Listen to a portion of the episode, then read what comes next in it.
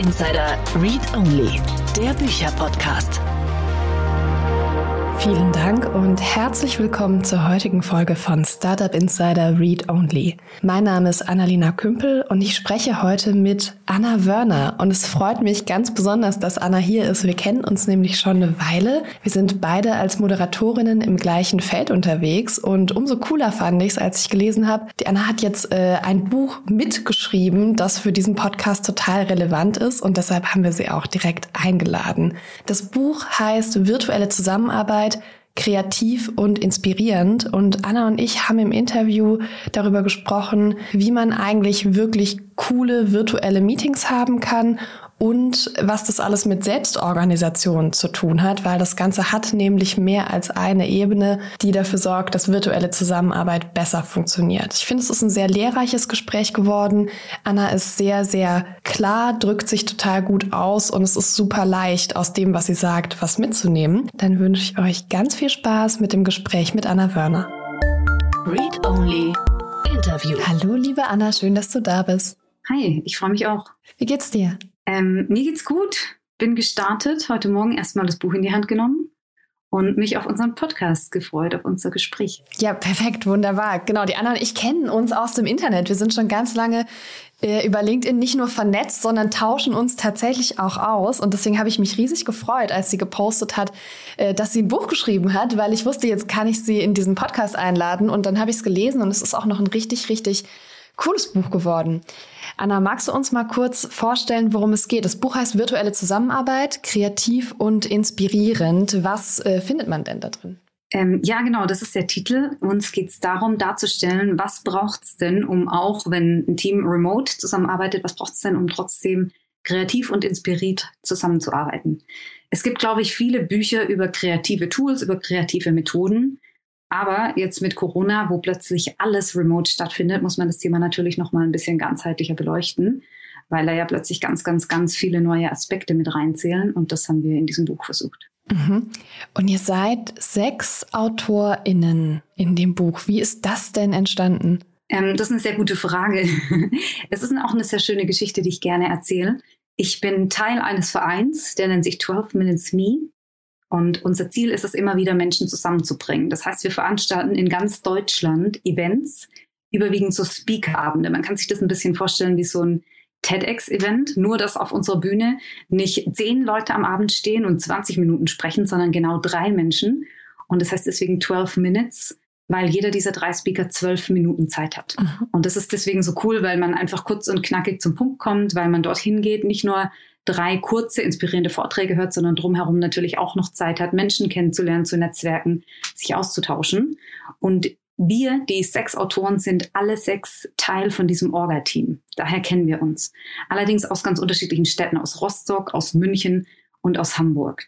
Aber der Markus, der eben im Team Rostock war die letzten Jahre, der hat eben von Haufe die Anfrage gekriegt und hat dann im 12 Minutes Me Netzwerk quasi gezielt Leute angesprochen und sich dann so auch eines Tages bei mir gemeldet. Hey Anna, hör mal zu, ich suche noch ein paar Co-Autoren. Wir möchten das Buch gerne als Team schreiben. Du bist doch ein kreativer Kopf, beschäftigst dich viel mit deinen Kunden auch, mit dem Thema Kreativität trotz Remote-Arbeit.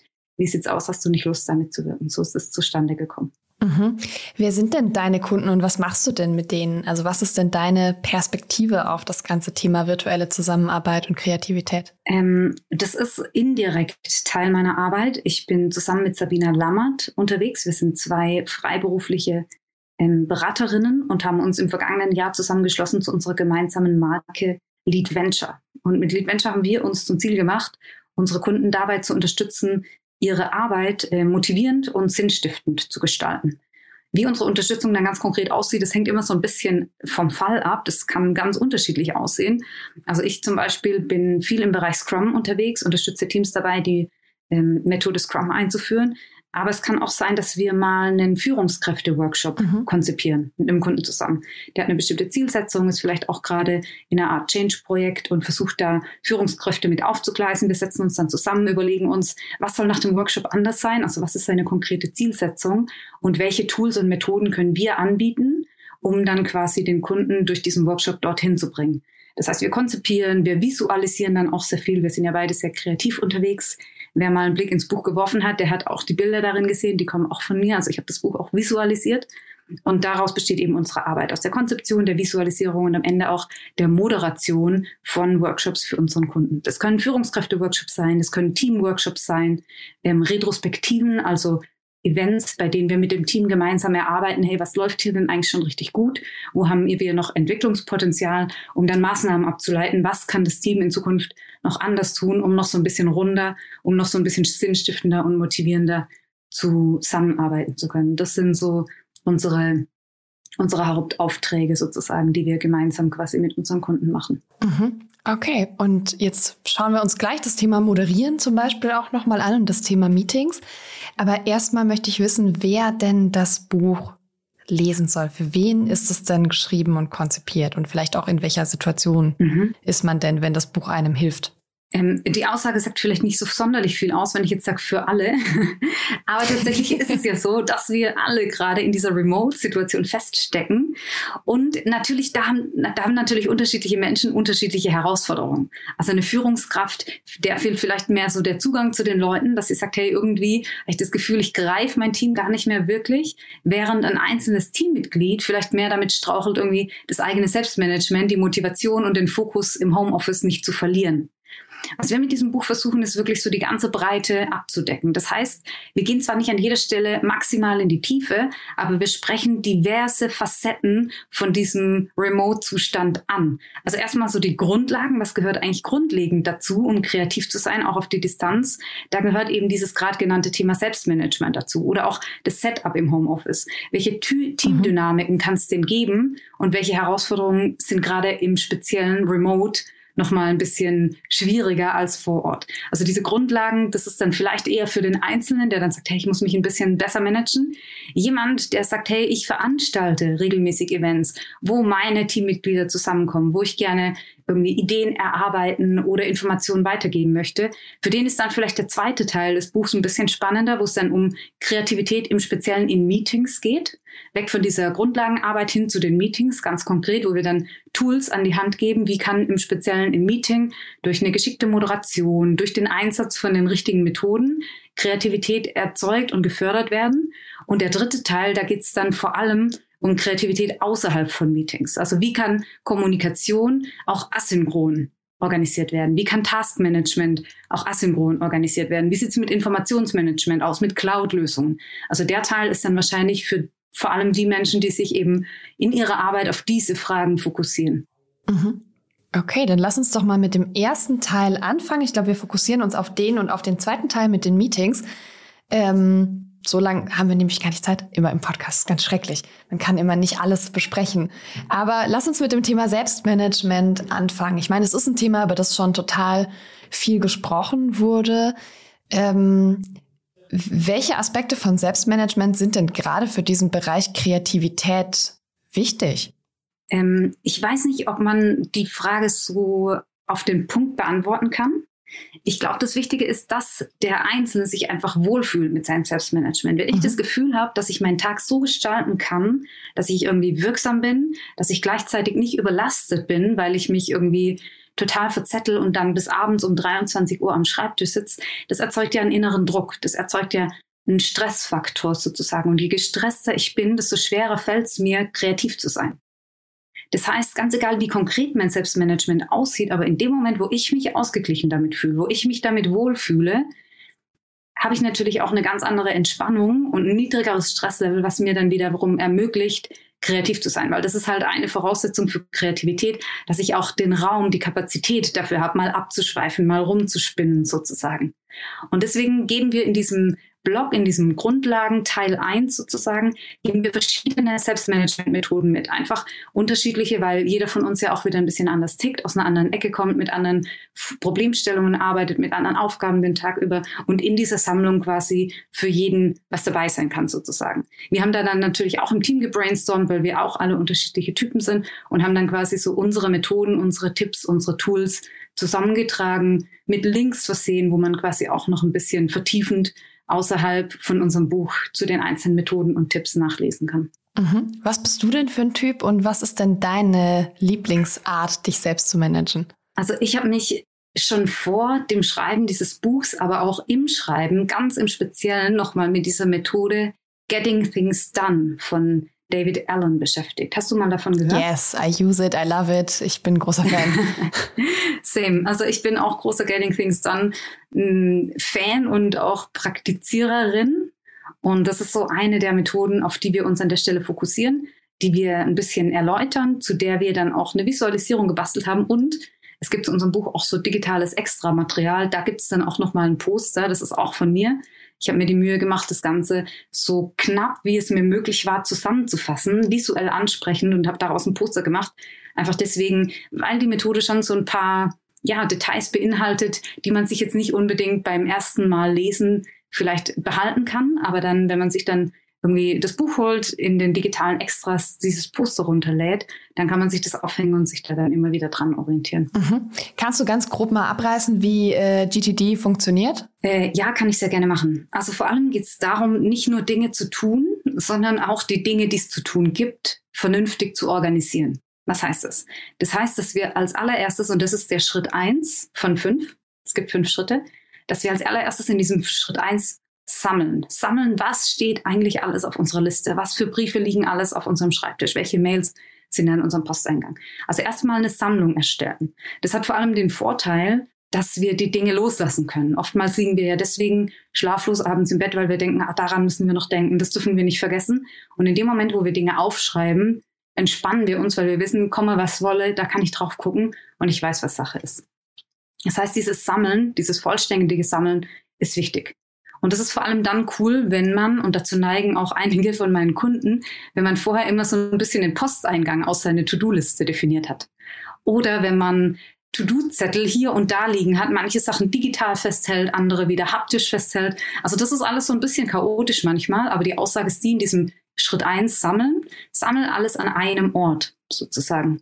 Dass du da drauf gucken kannst und da ist dann quasi alles. Bei mir persönlich ist das ein digitales Tool, das heißt Notion. Mit Notion sammle ich quasi mhm alle meine To-Dos.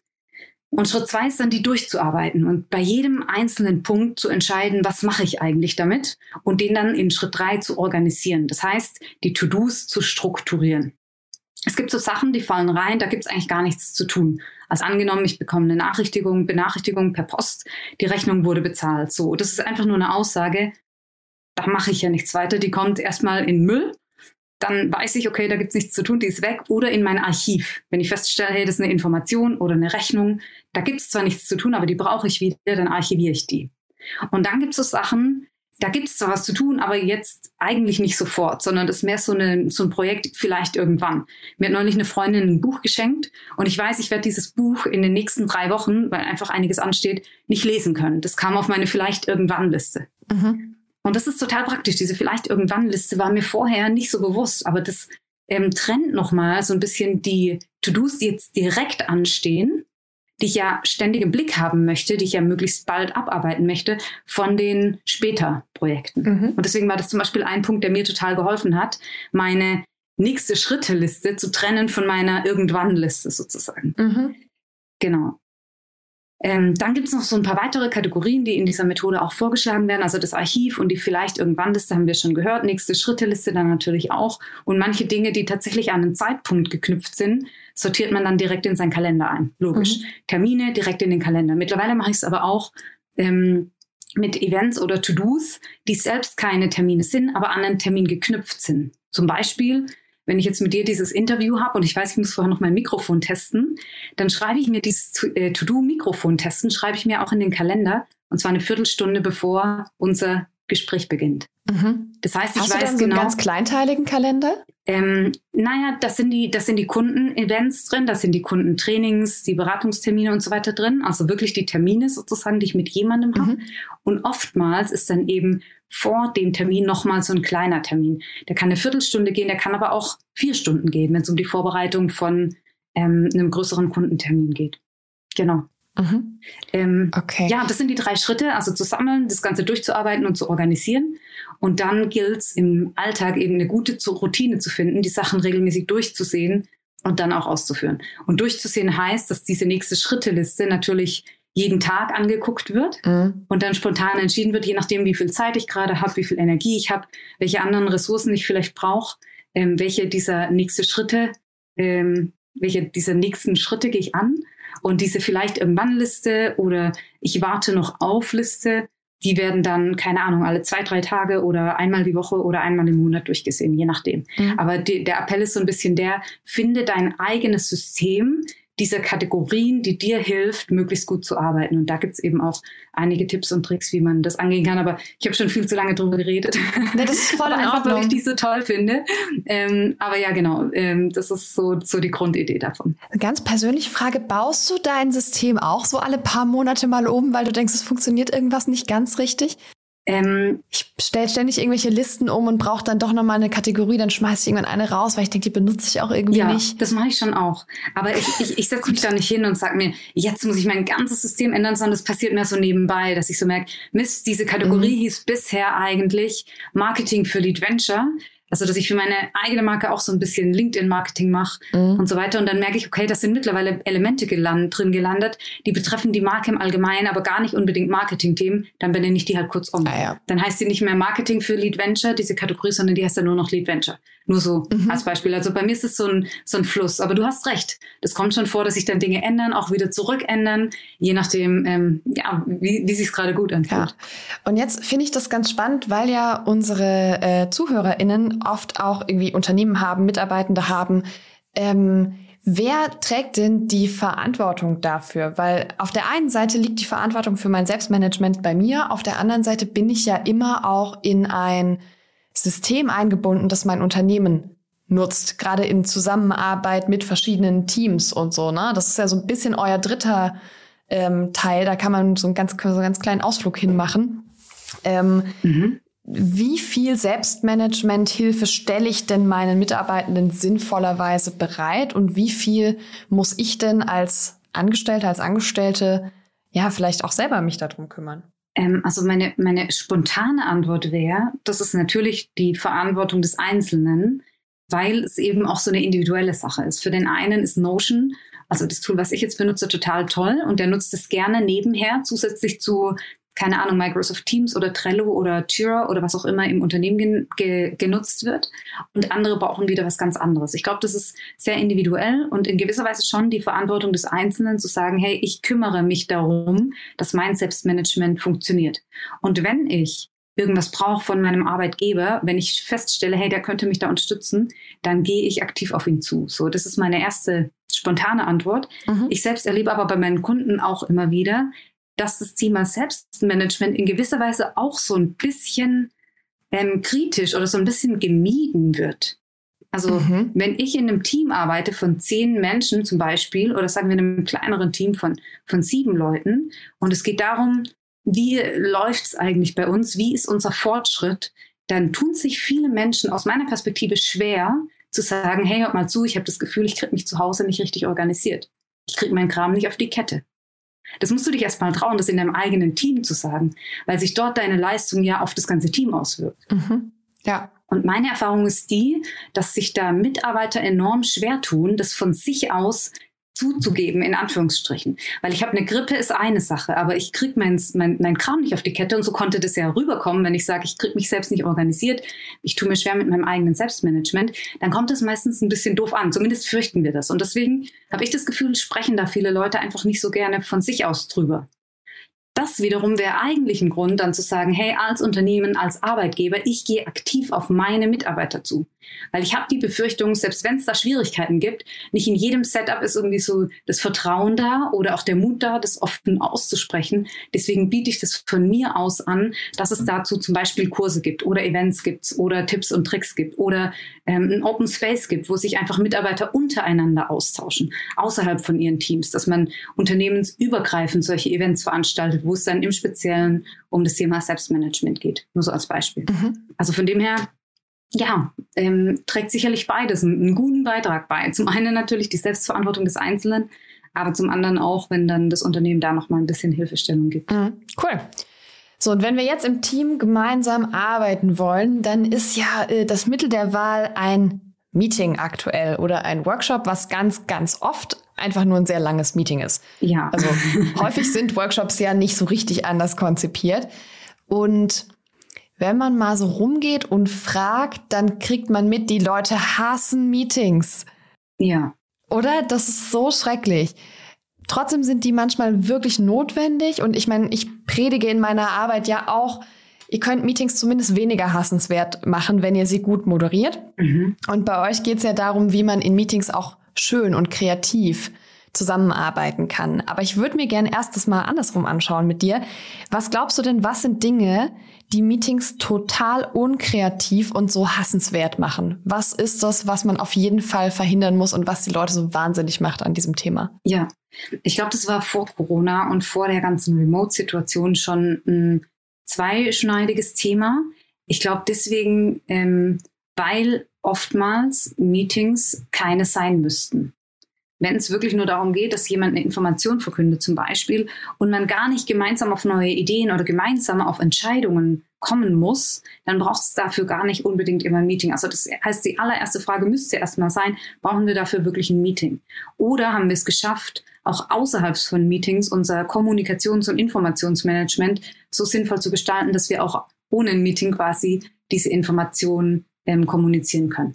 Was jetzt mit der Remote-Situation dazugekommen ist, ist natürlich, dass die Hemmschwelle viel niedriger ist, an einem Meeting teilzunehmen. Ich klicke auf den Knopf und schon bin ich mit 30 Leuten in einem Raum. Mhm. Ich muss nicht mehr von Geschäftsstelle zu Geschäftsstelle oder von Büro zu Büro gehen. Und dadurch hat sich natürlich auch die Flut an Meetings total erhöht. Weil sich viele denken, ach, dann leite ich doch den Klaus noch mit ein, ah, dann leite ich doch den Günther noch mit ein. Und plötzlich sitzen von 40 Leuten 20 Leute in diesem Meeting, die da eigentlich gar nicht unbedingt sein müssten. Aber der Veranstalter fand es irgendwie nett, wenn der Klaus das auch mitkriegt. So. Mhm. Ähm, das ist der zweite Punkt. Also neben der Frage, ähm, brauchen wir dieses Meeting überhaupt? Auch die Frage, was möchten wir mit diesem Meeting denn erreichen und wen braucht es denn zu diesem Meeting? Es ist ein Meeting, bei dem es, wie schon angesprochen, darum geht, gemeinsam eine Entscheidung zu treffen, gemeinsam Ideen zu erarbeiten oder einfach nur Informationen zu kommunizieren. Und selbst wenn es nur um die Informationskommunikation geht, kann das ja ein kurzes Meeting sein. Das muss halt dann ein bisschen knackiger, ein bisschen einfacher gehalten werden. Und vor allem muss für das Publikum, was da ist, dieses Meeting eben auch relevant sein. Also um, um nochmal deine Frage zu mhm. beantworten, mhm. Um es wirklich katastrophal beschissen schlecht zu machen, wäre halt aus jedem, aus jedem, aus jeder Information ein Riesenmeeting zu machen und einfach viel zu viele Menschen einzuladen und dieses Meeting dann auch noch ineffizient und lang und immer gleich zu gestalten, die Menschen selbst gar nicht zu Wort kommen zu lassen, sondern eigentlich selber die ganze Zeit am Reden zu sein. Das wäre so das Worst-Case-Szenario. Ja, das klingt auch sehr angenehm. Ja, wirklich. Total. Das ist äh, also wirklich fast so schön wie eine Statistikvorlesung. Wunderbar. Gut. Ähm, ich kann, also ich kann dazu noch einen ganz kurzen Input aus meiner Arbeit geben, weil gerade das, was du gesagt hast, ne, wenn man so Informationen weitergeben will in Meetings, manchmal muss man das, also nee, manchmal will man das machen, mhm.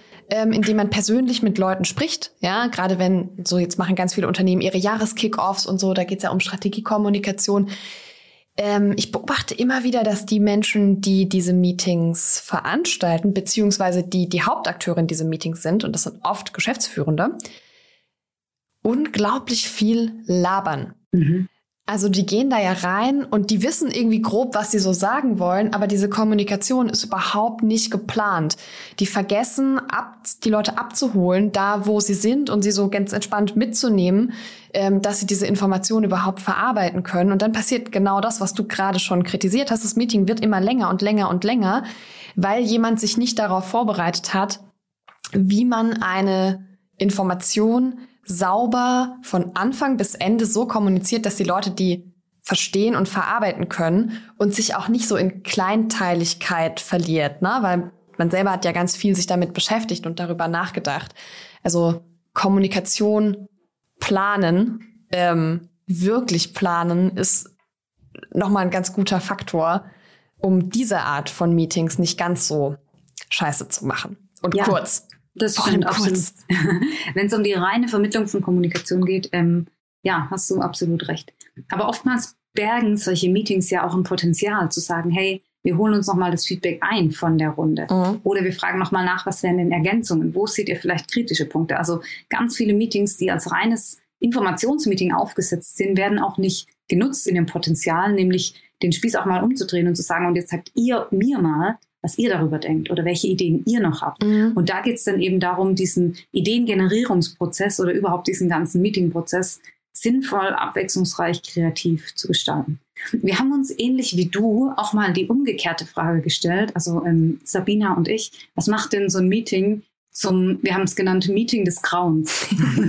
und dazu haben wir ein, ein, Bingo entwickelt, dass wir gesagt haben, hier sind jetzt fünf mal fünf Felder und dann haben wir da 25 Worst-Case-Beispiele drauf gepackt, haben das visualisiert, also Sabina hat es visualisiert, um genau zu sein, und haben das auch auf LinkedIn gepostet. Ihr könnt es auch auf unserer Webseite runterladen ähm, auf leadventure.de im Download-Bereich haben wir so eine ganze Kategorie mit Visualisierungen und Material zum Thema Meeting-Effizienz auch draufgepackt. Mhm. Und da findet ihr auch dieses Meeting-Bingo des Grauens und diverse unserer Kunden haben sich das dann ausgedruckt und dann in ihren Meetings quasi Bingo gespielt. Was ist alles doofes passiert?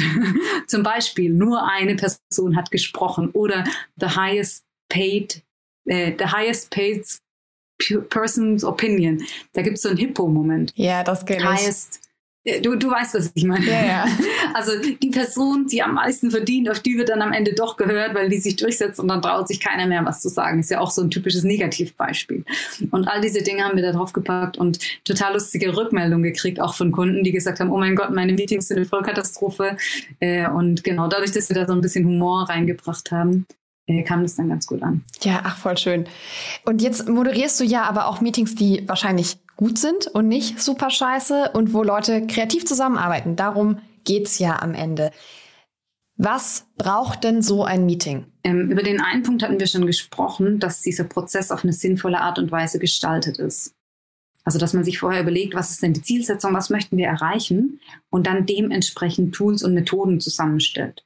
Das ist diese Prozessgestaltung. Also das Bewusstsein für die Zielsetzung sollte auf jeden Fall da sein und dann eben dieser Prozess gestaltet. Nichtsdestotrotz braucht es natürlich auch eine gewisse Flexibilität, weil du weißt, wie das ist, dann laufen die Dinge doch anders, als man sich das vorgestellt hat. Und dann macht es natürlich wenig Sinn, an einem starren Plan festzuhalten, sondern dann möchte man natürlich auch in der Lage sein, darauf zu reagieren. Und was auch immer eine Sache ist, die ich meinen Kunden mitgebe, zum Abschluss eines Meetings halt auch wirklich einen, einen Abschluss zu haben. Also nicht so, oh mein Gott, jetzt haben wir schon zwei Minuten überzogen, eigentlich müssten wir alle schon im nächsten Meeting sein, tschüss, sondern halt auch nochmal eine Art Zusammenfassung oder einen Maßnahmenkatalog zusammenzustellen. Was heißt das jetzt? Was machen wir damit? Und nicht nur, was macht man damit, sondern wer macht was bis wann, um diese Information zu kommunizieren oder gewisse andere Maßnahmen, was auch immer sinnvoll ist, daraus eben abzuleiten. Also dieser Abschluss, finde ich, spielt auch mhm. eine, eine, ganz, ganz wichtige Rolle. Und zwischendrin, wie dieser Prozess gestaltet ist, wie man da zu Ergebnissen kommt, das ist wieder das Thema Kreativitätstools. Da gibt es jede Menge, egal ob es jetzt ein Brainstorming ist oder ein Brainwriting oder ein Mindmapping oder eine Walt Disney Methode. Dazu gibt es ja ganz, ganz viele Tools, die in so einem Meeting gelebt werden können. Aber auch hier ist der Punkt, und da kommen wir wieder ein bisschen auf dieses Thema Grundlagen und Selbstmanagement zurück. Wenn alle Mitarbeiter da drin sitzen und total gestresst sind, dann kommt auch da nicht so viel dabei raus. Mhm. Das heißt, um diese Methoden, die es ja gibt, die man sich angucken und irgendwie sinnvoll moderieren kann, um die wirklich so zu gestalten, dass sie auch Früchte tragen, dass die Leute wirklich auf gute Ideen kommen, dass das Ganze ein reger Austausch ist, dass sich alle gesehen und wertgeschätzt fühlen, sind natürlich noch andere Dinge Voraussetzungen. Nämlich zum Beispiel, dass ich selbst so gut organisiert bin, dass ich an dem Tag irgendwie die Luft für diesen Workshop habe und nicht die ganze Zeit denke, eigentlich müsste ich noch fünf andere Sachen machen. Dass die Teamdynamik oder die Gruppendynamik stimmt.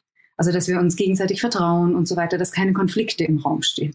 Und das ist dann wieder so Grundlagenarbeit, die dann eben vorher stimmen muss, die man in so einem Meeting schwer angehen kann. Das ist dann einfach eine Grundvoraussetzung, auf die man vorher schauen muss. Hey, wie tickt die Gruppe? Passen hier alle zusammen? Ist es irgendwie eine gute Stimmung, eine gute Dynamik? Fühlen sich alle wohl? Können wir alle gegenüber einander alles sagen. Also wenn es diese ganz starken Hierarchien gibt im Unternehmen und die vielleicht auf eine ungesunde Weise gelebt werden, wer weiß, ob sich dann jeder Mitarbeiter traut, die Idee von der Führungskraft umzuarbeiten, weiterzuentwickeln. Also all diese Voraussetzungen, die müssen natürlich vorher schon gegeben sein. Mhm. Und das kann auch Teil sein von so einem Vorbereitungsprozess neben der Zielsetzung und der Prozessgestaltung und einem schönen Abschluss, dass man eben darauf noch einen Blick wirft, nämlich auf dieses Drumherum weil das eben sonst auch die noch so schöne Meetingstruktur und die noch so tollen äh, Kreativprozesse so ein bisschen behindern kann. Ja, ich finde das, was du sagst, ganz spannend, weil ich auch immer wieder äh, das bespreche in Meetings, kondensiert unsere Unternehmenskultur. Also wie Meetings sind und gestaltet sind, wie Menschen sich in Meetings verhalten, zeigt ganz, ganz oft ganz viel darüber, wie das gesamte Unternehmen kulturell funktioniert, ohne dass man darüber sprechen muss. Ja. Das muss man nur beobachten. Und wenn da jemand von extern reinkommt und darauf achtet, das sieht man ganz oft ganz schnell. Ähm, ja, bin ich, bin ich total bei dir. Und gleichzeitig sehe ich in dieser Aussage, mit der du vollkommen recht hast, auch eine große Chance. Ja. Weil wenn wir es schaffen, unsere Meetingkultur in Frage zu stellen und da mal die eine oder andere Sache anders zu machen. Zum Beispiel, dass nicht die bestbezahlteste Person die ganze Zeit redet, mhm. sondern das Ganze mehr ein Miteinander ist oder die bestbezahlteste Person vielleicht gar nicht eingeladen wird. Dann denkt die sich erstmal so, hey, was fällt euch ein? Ich kriege ja gar nicht mit, was mein Team macht. Aber dann sage ich zu meinen Kunden, ja, dann kriegst du es halt nicht mit. Musst du immer alles mitkriegen. Das ist ja dann oft dieses Mikromanagement. Also in den Meetings hat man dann eben auch einen schönen Hebel. Natürlich nicht von heute auf morgen das ganze Unternehmen zu ändern, aber wenn man es schafft, auf eine gesunde Art und Weise Meetings zu verändern und anzugehen und kreativer, lockerer, freier, anders zu gestalten, als es vielleicht in der Vergangenheit der Fall war, dann wirkt sich das ja auch wieder auf die Zusammenarbeit drumherum aus. Mhm. Beautiful. Wie bereitest du denn so ein Meeting vor? Was gehört denn da alles dazu? Ähm, ich bereite meine Meetings meistens in Absprache mit meinem Kunden vor. Das heißt, wie schon gesagt, so ein bisschen dieses Zielsetzungsgespräch. Ähm, oftmals passiert es, dass, dass, dass Menschen schon sehr genau im Kopf haben, was die Lösung auf ihre Herausforderung ist. Das heißt, ein Kunde sagt mir zum Beispiel, hm, er hat irgendwie das Gefühl, die Motivation im Team ist nicht mehr so groß, er würde das gerne in einem Meeting mal ansprechen und dann hat er schon eine Methode im Kopf, die der Lösung verschaffen soll. Und was ich ganz oft mache, ist, dass ich das dann nochmal in Frage stelle. Mhm. Dass ich sage, hey, ich bin mir gar nicht sicher, ob uns das wirklich weiterbringt. Und meistens machen wir dann als Vorbereitung auf das eigentliche Meeting oder den eigentlichen Workshop dann auch noch mal eine kleine Runde mit dem Team, dass wir wirklich mit dem Team drüber sprechen, zu sagen, hey, was ist denn aus eurer Perspektive eigentlich die Herausforderung? Oder was ist denn aus eurer Perspektive vielleicht eine Lösung? Also, dass ich nicht nur mit der Führungskraft sozusagen über das Meeting spreche, sondern auch mit anderen Beteiligten aus diesem Meeting. Und daraus entstehen dann Ideen, daraus entsteht dann so ein Prozess, so eine Agenda, auch ganz wichtig, dann am Anfang ungefähr so einen Grobablauf von diesem Meeting zu haben und den dann auch zu kommunizieren, damit alle wissen, was da auf sie zukommt. Und ähm, ja, das dann im nächsten Schritt im Detail auszugestalten. Also es ist jetzt ein bisschen ein Unterschied, ob man sagt, das ist ein Meeting, das findet so jeden Tag alltäglich statt und da geht es irgendwie nur darum, sich als Team abzusprechen. Das braucht dann natürlich weniger Vorbereitung. Die Meetings, in denen ich oft dabei bin oder auch die Workshops, das sind halt oftmals ein bisschen größere Formate, wo es ein bisschen ja um ein bisschen allgemeinere Themen geht, als das operative Daily Business, sondern tatsächlich irgendwie, wie gesagt, ein Teamworkshop oder ein Führungskräfteworkshop. Und da braucht es dann natürlich ein bisschen mehr Ausgestaltung von diesen Details. Und das passiert, wie gesagt, oftmals durch das Zielsetzungsgespräch mit der Führungskraft, aber dann auch mit den einzelnen Mitarbeitern, der Erstellung der Agenda und dann die Ausgestaltung im Detail und dann zum Schluss natürlich auch noch, ähm, wie du das ja auch machst, ähm, so die, die Moderation dann auch des Meetings die natürlich von einer außenstehenden Person, die ich ja dann bin, in dem Kontext so ein bisschen neutraler durchgeführt werden kann als von jemandem im Außenteam, der sich dann auf die Moderation und auf die Inhalte fokussieren muss. Das ist natürlich schwierig. Ähm, deswegen macht es an der Stelle Sinn, gerade bei so größeren, wichtigeren Events dann oftmals auch eine Moderation von außen dabei zu haben. Und ich sage zu Kunden auch immer, das muss gar nicht ich sein in Zukunft. Also schnappt euch jemanden aus der Nachbarabteilung oder aus dem Nachbarbereich, der einfach sowas gerne macht, der sowas gut kann, damit jemand von außen, aber es muss nicht von außen vom Unternehmen sein, sondern es kann auch einfach außerhalb des Teams sein, damit jemand von außen auch mal so eine Moderation übernimmt und die so ein bisschen im, im Blick behalten kann und auch immer wieder in die Bahnen lenkt, wenn dann einzelne Personen abschweifen. Mhm. Das ist voll spannend, dass du das sagst, weil ich sage das auch immer wieder und ich, das ist ja Teil meines Jobs. Also ich bringe ja Leuten in Unternehmen bei, wie sie super neutral und also ne, gut so ein Meeting moderieren können, damit alle anderen ein gutes Meeting haben. Ja, ja. Die, diese Moderationsrolle ist so, so, so wichtig und macht einfach ganz, ganz viel aus ja, für so ein Meeting. Ja. Wir, haben, wir haben das ganz gerne gemacht, Sabina und ich, dass wir auch, wenn wir Kunden quasi dann also unser Ziel ist es immer, unsere Kunden nicht von uns abhängig zu machen, also denen nicht zu verkaufen, ihr braucht jetzt immer uns als Moderatoren, sondern denen zu sagen, hey, wir, wir zeigen euch das mal oder wir erarbeiten das mit euch in einer Woche oder in einem Tag, wie auch immer, und danach macht ihr das selbst. Und was wir da auch ganz gerne machen, ist, dass wir wirklich diese Moderationsverantwortung, wenn es jetzt nicht mehr diesen einen Moderator gibt, der neutral von außen dabei ist, weil die Voraussetzung hat man ja nicht immer. Man kann nicht immer jemand extern bezahlen und es hat auch nicht immer jemand aus der Nachbarabteilung Zeit. Aber wozu wir unsere Kunden dann motivieren, ist diese Moderationsaufgabe so ein bisschen zu verteilen, dass es jemanden gibt, der darauf schaut, dass man wirklich beim Thema bleibt. Dass es jemanden gibt, der auf die Zeit achtet bei den einzelnen Slots und bei den Übungen. Dass es jemanden gibt, der darauf achtet, dass jeder mal zu Wort kommt. Das heißt, angenommen in der Diskussion beteiligen sich vor allem zwei von fünf Personen, dass dieser Moderator, der für die Redeanteile verantwortlich ist, dann bewusst auch mal jemanden fragt, der sich noch nicht zu Wort gemeldet hat. Hey Claudia, was glaubst du denn?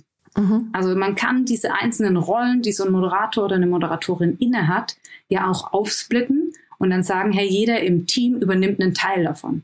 Das funktioniert auch immer sehr gut. Cool. So, wir sprechen jetzt schon wieder irgendwie mehr als 30 Minuten miteinander. Das ist unglaublich, wie schnell das immer rumgeht.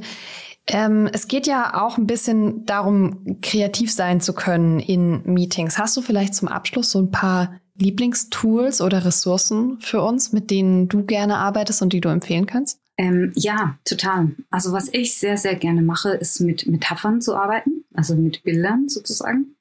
Ähm, ganz egal, ob es darum geht, sich irgendwie kennenzulernen, reinzukommen ins Meeting, aber oder auch Ideen zu überlegen, sich die Frage zu stellen, hey, wie sieht denn zum Beispiel heute mein inneres Wetter aus? Oder wäre unser Produkt eine Pflanze? Was wäre es denn für eine? Ähm, das ist insofern total spannend, als dass da Assoziationen und Bilder und Ideen entstehen, auf die man ohne die Metapher einfach niemals gekommen wäre. Mhm. Das ist ein Tool, was ich super gerne verwende. Ähm, und was ich auch sehr gerne mache, ist auf den Methodenkoffer Liberating Structures zurückzugreifen. Ich weiß nicht, ob du das kennst. Das ist eine Sammlung an kleinen Tools und Methoden, die es ermöglicht, Meetings eben genauso zu gestalten, dass jeder seinen Beitrag leistet.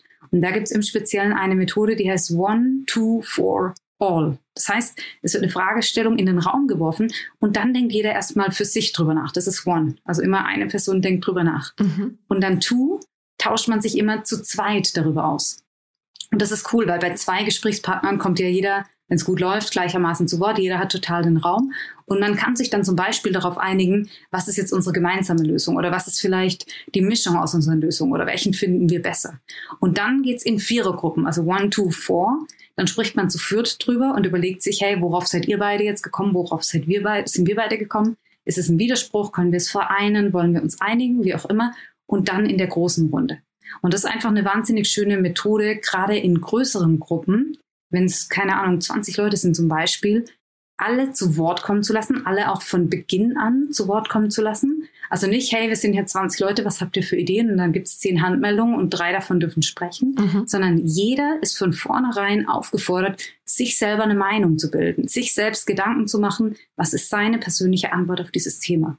Und im Lauf der, der Methode, dadurch, dass man dann zu zweit sich einigt, zu viert sich einigt, werden die Lösungen aber ausgesiebt. Also nicht ausgesiebt im Sinne von, es fallen welche raus, sondern zum Beispiel auch ausgesiebt im Sinne von, es werden welche vereint. Und dadurch hat man dann am Ende trotzdem eine überschaubare Menge von Ideen. Gerade wenn in einem 20er-Team oder einer 20-köpfigen Gruppe Vierergruppen sich Lösungen überlegen, dann haben wir am Ende fünf Lösungen oder fünf Ideen, die wir diskutieren können. Also das ist eine total schöne Methode, um viele gute Ideen am Ende trotzdem irgendwie zu integrieren und überschaubar besprechen zu können. Mhm. Ach, voll schön. Anna, vielen, vielen Dank für deine Zeit, deinen Input, deine Tipps. Ähm, ja, und ich, wir hören uns spätestens beim nächsten Buch, oder? Ja, mal schauen. Das war schon einiges an Arbeit, so ein Buch zu schreiben, auch wenn ich nur ein Teil von einem sechsköpfigen Autorenteam bin. Aber Respekt an alle, die alleine eins schreiben. Es ist echt nicht ohne. Das ja. habe ich gelernt. Also das erzählen auch fast alle, die hier sind, die so ihr erstes Buch mit mir besprechen. So, boah, war das viel Arbeit. Vielleicht gewöhnt man sich ja dran mit dem zweiten, dritten, vierten Buch. Wer weiß. Aber spätestens dann hören wir uns wieder. Oder zu deinem ersten Buch, wenn du mal interviewt werden magst, zu einem von deinen, die vielleicht noch kommen, dann lass es mich wissen. Dann bin ich am Start. Alles klar, du bist herzlich eingeladen. Wunderbar. vielen, vielen Dank und wir hören uns. Ich wünsche dir noch eine wunderschöne Woche. Bis dann. Danke dir. Das wünsche ich dir auch. Ciao. Startup Insider Read Only. Der Podcast mit Buchempfehlungen von und für Unternehmerinnen und Unternehmer. So, das war's schon. Das war unser Interview mit Anna Wörner. Ich hoffe, ihr hattet Freude am Podcast und habt was mitgenommen. Und wenn euch das Buch jetzt näher interessiert, kommt hier nochmal der Steckbrief. Read Only Steckbrief. Titel und Autor Der Titel des Buches ist Virtuelle Zusammenarbeit, kreativ und inspirierend mit dem Untertitel ähm, Methoden und Tools für besseres Coworking. Wir sind insgesamt sechs Autoren.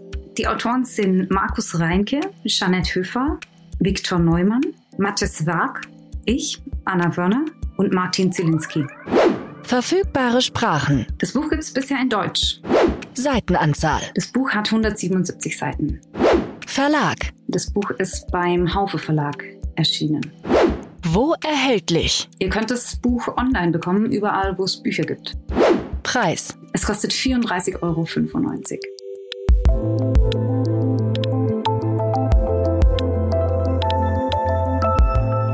Und damit sind wir schon am Ende der heutigen Folge Startup Insider Read Only. Wir hören uns nächsten Sonntag wieder mit dem nächsten Interview und bis dahin wünsche ich euch eine fantastische Woche.